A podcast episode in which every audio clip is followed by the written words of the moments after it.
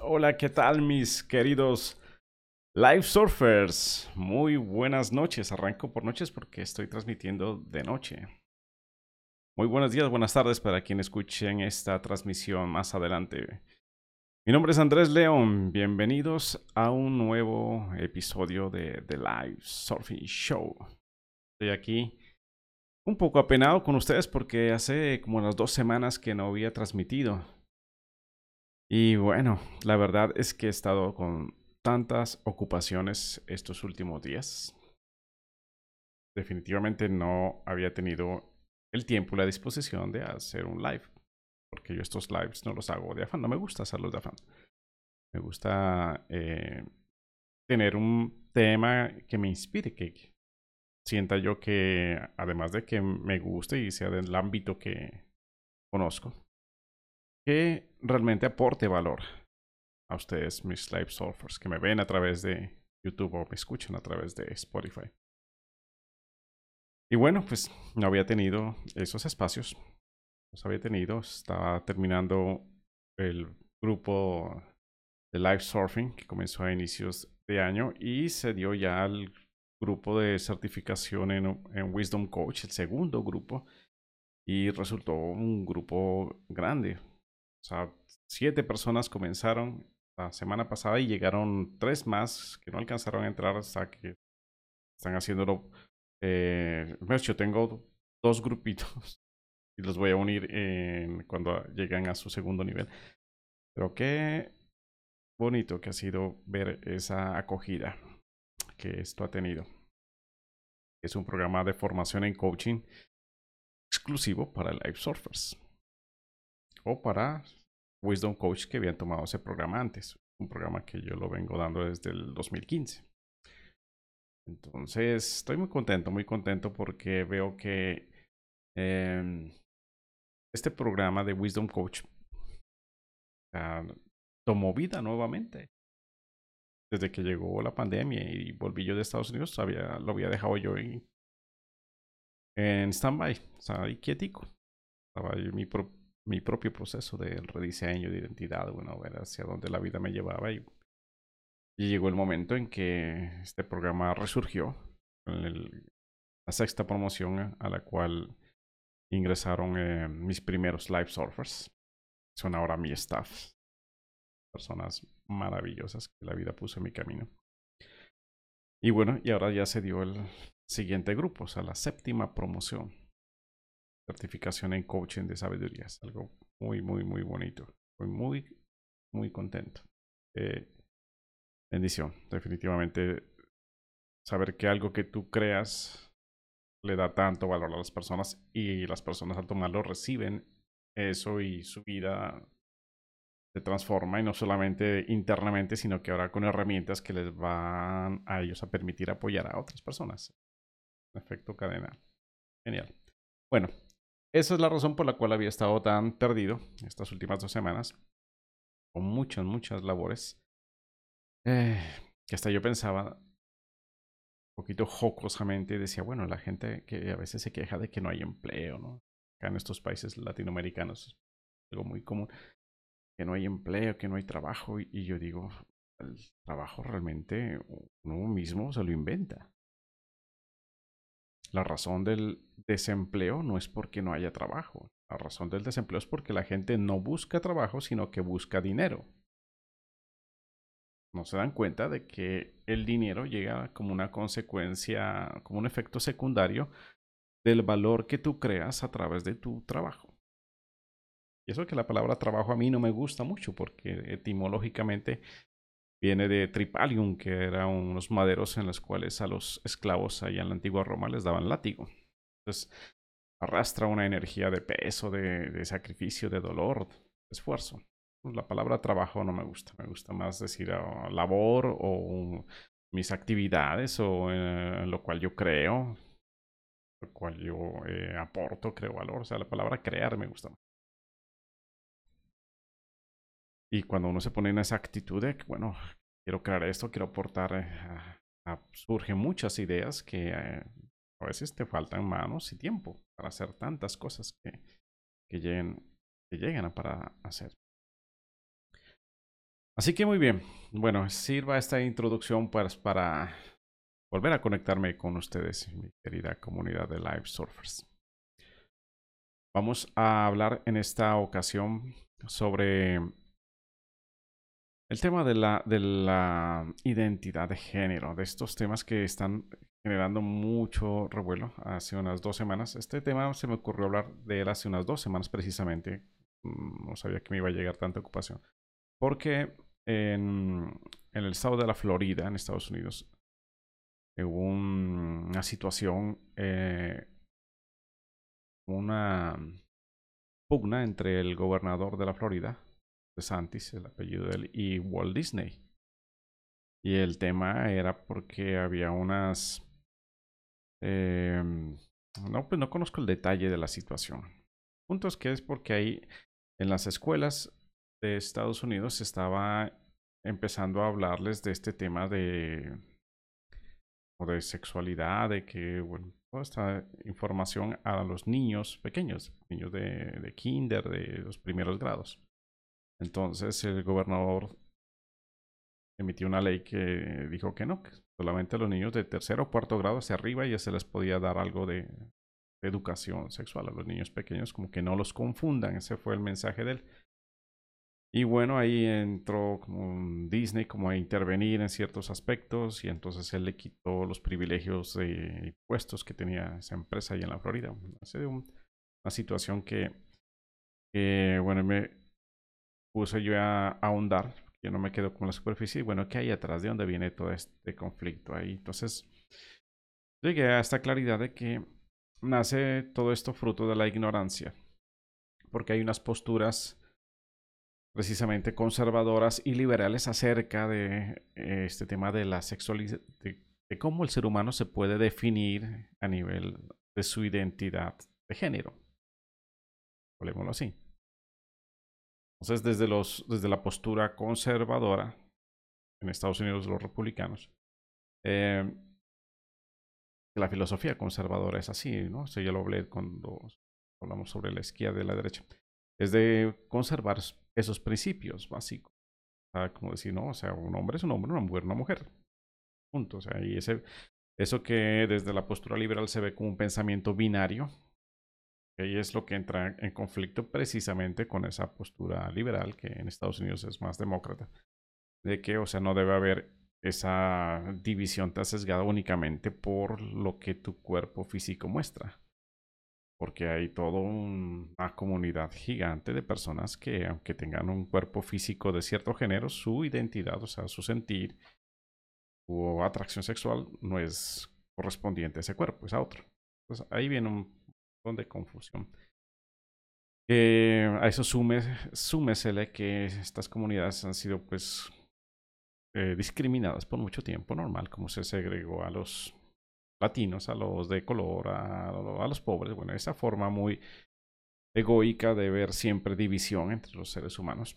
Entonces, el, en el resurgir ahora de, de mayor conciencia, entonces estas comunidades emergen con fuerza, con una fuerza en la cual se va al, otro extremo, es decir, entonces ya casi que eh, si no eres gay, entonces ya tú eres el que está mal. ok. Igual que la gente de color, los negritos en Estados Unidos fueron muy, muy eh, segregados hasta hace muy poco, hasta los años 60 todavía había, ah, y no esclavismo, pero sí una discriminación muy fuerte y todavía persiste la cultura del racismo. Entonces, cuando ya eh, estas comunidades, o sea, como ah, rompen ese, estigma, se liberan, pero vuelven y se van a otro lado a decir casi que ah, ahora tú eres blanco, o sea, que si ser blanco es malo. La igual vuelve una moneda de dos caras. O sea, si no estás en un lado, estás en otro. No puedes ser imparcial, o sea, no crear división. Pero bueno, eso es natural en la mente dividida, pues. Una mente dividida obviamente ve todo, siempre dual, bueno o malo. Entonces, em, se me ocurrió eh, diseñar una forma en la cual podamos nosotros eh, medir qué tan mujer y hombre somos. qué tan, bueno, quizás la palabra no es mujer y hombre, qué tan, eh, qué tanta energía femenina y qué tanta energía masculina tenemos. Y a eso es lo que le he llamado yo la escala de género. Una forma para saber medir. Es, ya no es binario, ya no es o soy hombre o soy mujer, sino que hay como un, rango, una, una escala precisamente. Y entonces les voy a mostrar aquí lo que diseñé.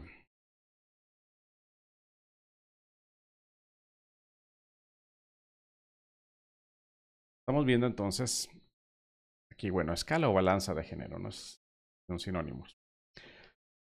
Lo que es que en inglés scale es balanza, porque bueno, está hablando de, de escala, pero es una balanza de género. Entonces tenemos aquí en este lado de las dimensiones del ser humano. Y esto lo voy a explicar un poquito. A ver, ¿a qué me refiero con dimensiones del ser humano? El ser humano no solamente se compone de un cuerpo, que vendría a ser su dimensión física, sino también de una mente. Partamos de lo más popular, o sea, somos cuerpo y mente, ¿no? Hay una dimensión mental. Pero entre la mente y el cuerpo hay unas interfaces, llamémoslo así. interfaces desde esta dimensión que es muy, muy sutil, muy energética. Entonces, eh, un poquito más densa vendría a ser la emoción, la dimensión emocional. Luego vendría la dimensión sexual y finalmente la dimensión física. O sea, son como cuatro aspectos que conforman un ser humano. Estoy hablando de ser humano, no me estoy metiendo en temas aquí espirituales, no estoy hablando del alma ni del espíritu, nada, solamente de la, parte encarnada de un ser humano vivo. Vivo, consciente, obviamente. Una persona con muerte cerebral, pues que solamente está ya la parte física y con su energía vital alimentando, pero ya no experimenta energía sexual ni emocional. Ni mental. Pues es una persona funcional manifiesta estos cuatro aspectos en su humanidad. Tal, emocional, sexual, física. Son las dimensiones. De ahí ya, por ahí arrancamos a aclarar mucho este panorama, porque en general las personas no saben que tienen todas estas cuatro dimensiones.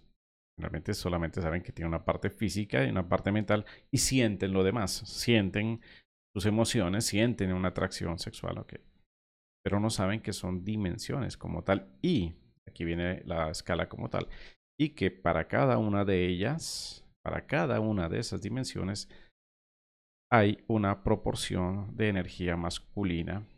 Aquí le hemos puesto energía yang y de energía femenina, que aquí le hemos puesto aquí en rosadito la energía yin. Para cada una de estas dimensiones, repito, existe cierta cantidad de energía femenina y de energía masculina. Eso ya nos abre un panorama totalmente distinto a cómo es que nosotros nos, eh, nos autodefinimos a nivel de nuestro género. En efecto, ya no podemos estar viéndonos binarios, como cuando uno lo, hacen llenar un formulario y dicen usted qué es, es hombre o mujer, o como le decían, el sexo femenino, masculino. Ahora, bueno, ahora ya están abriéndose a femenino, masculino. Otro le ponen ahí como una muestra de esa misma ignorancia que no se puede saber cómo catalogar tantas posibilidades que hay ahora de esa identidad de género. En, los acrónimos le ponen L, B, G, Q, tú y bueno, un poco de, iniciales de, tantas eh, vertientes. Este mosquito me está visitando, mosquito. Ah, qué bonito. De tantas vertientes que hay. Entonces, bueno, aquí estoy aportando precisamente algo que puede dar luz y claridad a ello. Entonces voy a utilizar, pues, como yo me siento en cada una de estas dimensiones para ver cómo se hace el cálculo. Entonces, arranquemos por la parte física. Entonces, a nivel físico, obviamente yo soy hombre, o sea que podría ser llamarse 100%, ¿no? Soy físicamente hombre. Sin embargo, no están así. Están así. Porque, o sea, no existe un cuerpo totalmente, totalmente masculino ni totalmente femenino. Y si hay algún hombre que digo, ¿cómo sí? Que yo soy el macho, como si yo no tengo nada femenino. Mírese sus tetillas, joven. ¿Ah? Mírese sus tetillas. Ahí se dará cuenta que nadie es 100% masculino ni 100% femenino. Entonces, yo me colocaría por aquí en un, en un 90. Por aquí. 90%. 90% de energía yang. Para quienes me están escuchando en Spotify, voy olvidado de ellos, disculpen, que no están viendo aquí la pantalla, entonces les voy comentando. O sea, para cada una de estas cuatro dimensiones, física, sexual, emocional y mental, hay una balanza, una línea que va de 0% a 100%.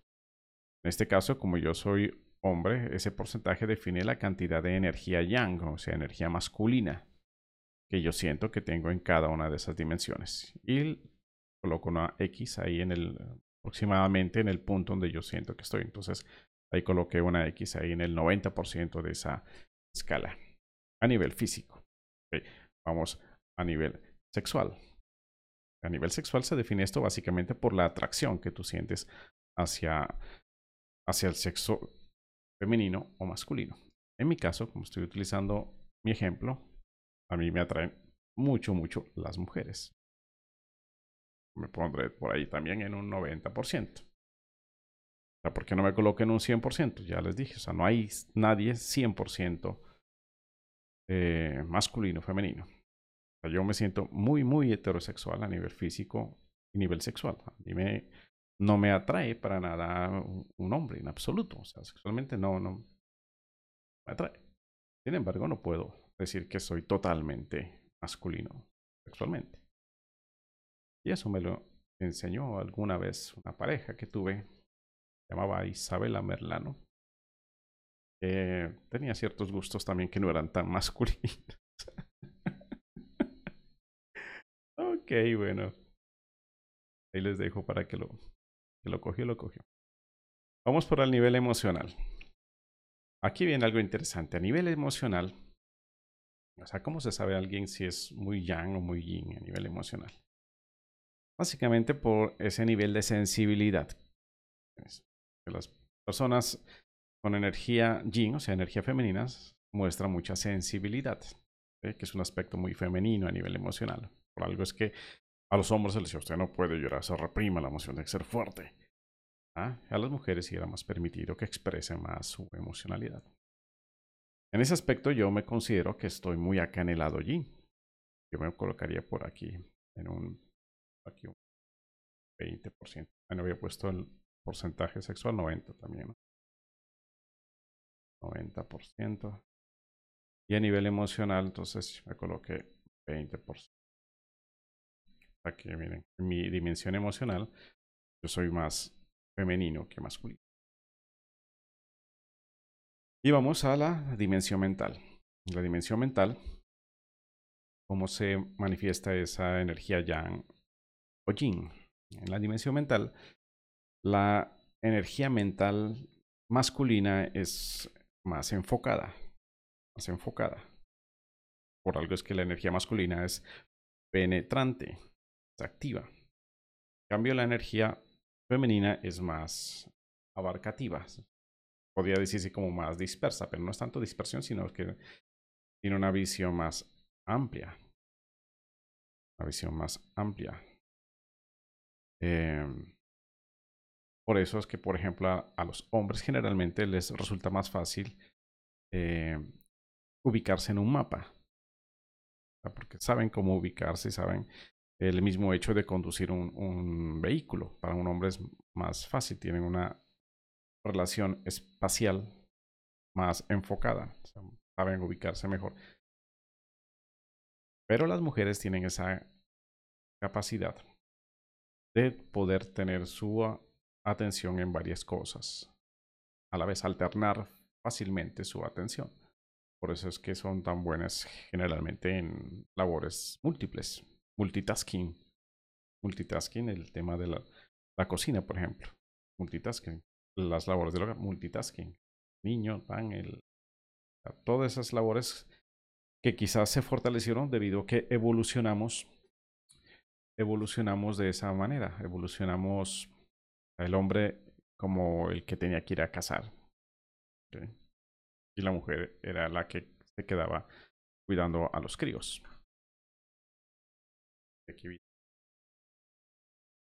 Entonces, quizás por eso se fortaleció esos aspectos en cada uno de los géneros. Ahora vemos que no dependía tanto del hombre o mujer, sino más bien que son eh, formas de cómo nuestra mente se fue adaptando según las funciones que tenía que desempeñar.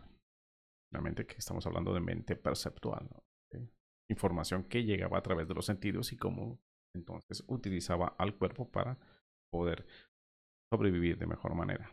Eso marcó ese, esa inercia evolutiva que se manifiesta en esas formas mentales. Yin o yang. yang enfocada. Y así, entre más enfocado, más yang. Entre más eh, dispersos, es que no sé qué palabra utilizar. Porque disperso a veces se entiende como que, o sea, no estoy disperso, o sea, como que he ido, o lento, no. Acá es la capacidad de hacer más cosas al mismo tiempo, multitasking, podemos decir, multitarea. Esa es una virtud más yin, más femenina que, la masculina. Ahí, bueno, yo me puedo colocar un poquito aquí, me colocaría en un... A ver, ¿qué sería yo? Mentalmente, porque yo cuando me enfoco en algo soy muy yang, o sea, me concentro bastante y puedo sacar una tarea así, rayo láser, así, foco, foco, foco. Más para otras actividades, sí, soy total multitasking. El hecho mismo de que em, me ha gustado, por ejemplo, la, música, o sea, son las actividades que no son tan de ese lado muy racional, ingeniero mío, sino también en la parte artística pero soy generalmente más yang. Se predomina en mí más ese, ese enfoque. Vamos a colocarnos aquí un 70%. 70%. Listo. Entonces, según esta escala o balanza de género, yo soy mentalmente 70% masculino emocionalmente un 20% masculino. Sexual y físicamente soy 90% masculino. O sea que en general, si esto le sacamos un promedio, sería 90, 90 y aquí otro 90, es 18 dividido entre 4. Nos da 67 porque tenía aquí la copieta como 67.5.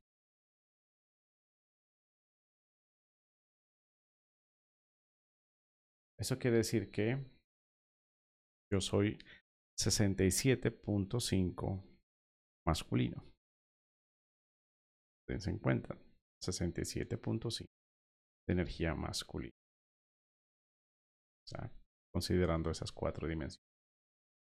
Si cada uno de ustedes hace su ejercicio, se va a dar cuenta que todos estamos en un rango, que si esto lo podíamos dibujar, va a haber como una, una distribución normal. Yo creo que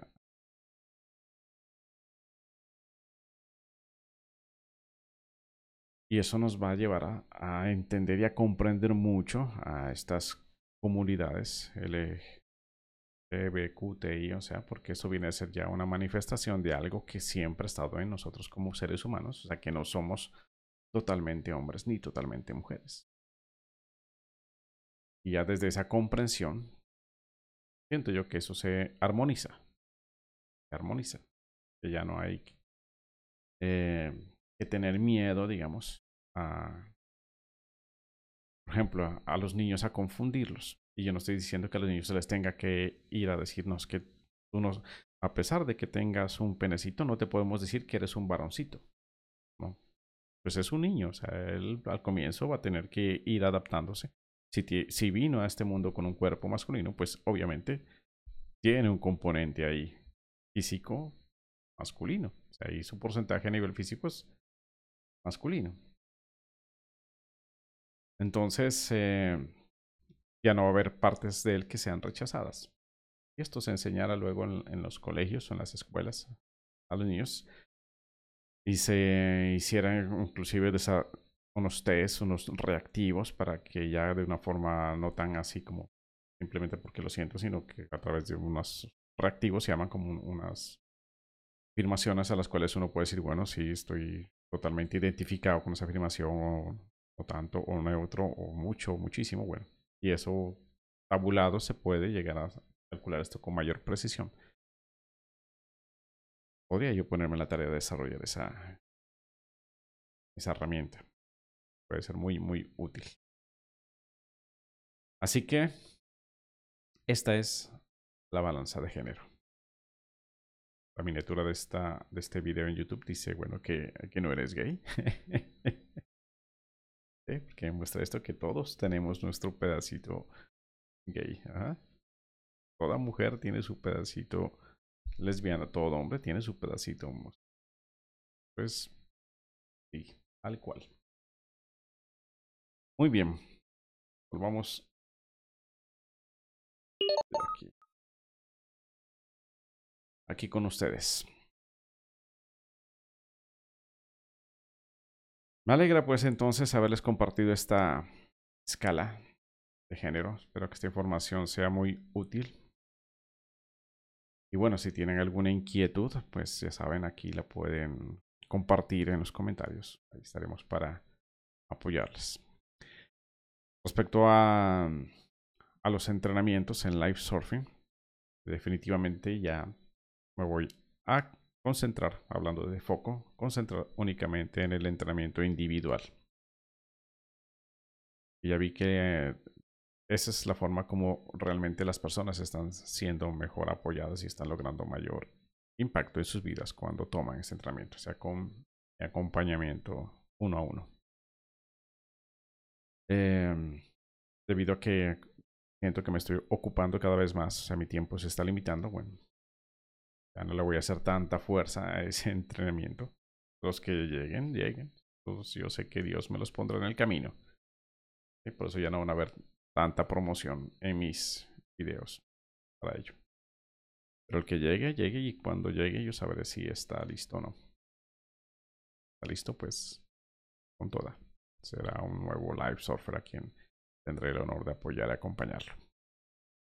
Eso es por ahora, mis queridos live surfers. Mando un gran abrazo. Muchas bendiciones y nos estaremos viendo en un próximo episodio de Live Show. Hasta pronto.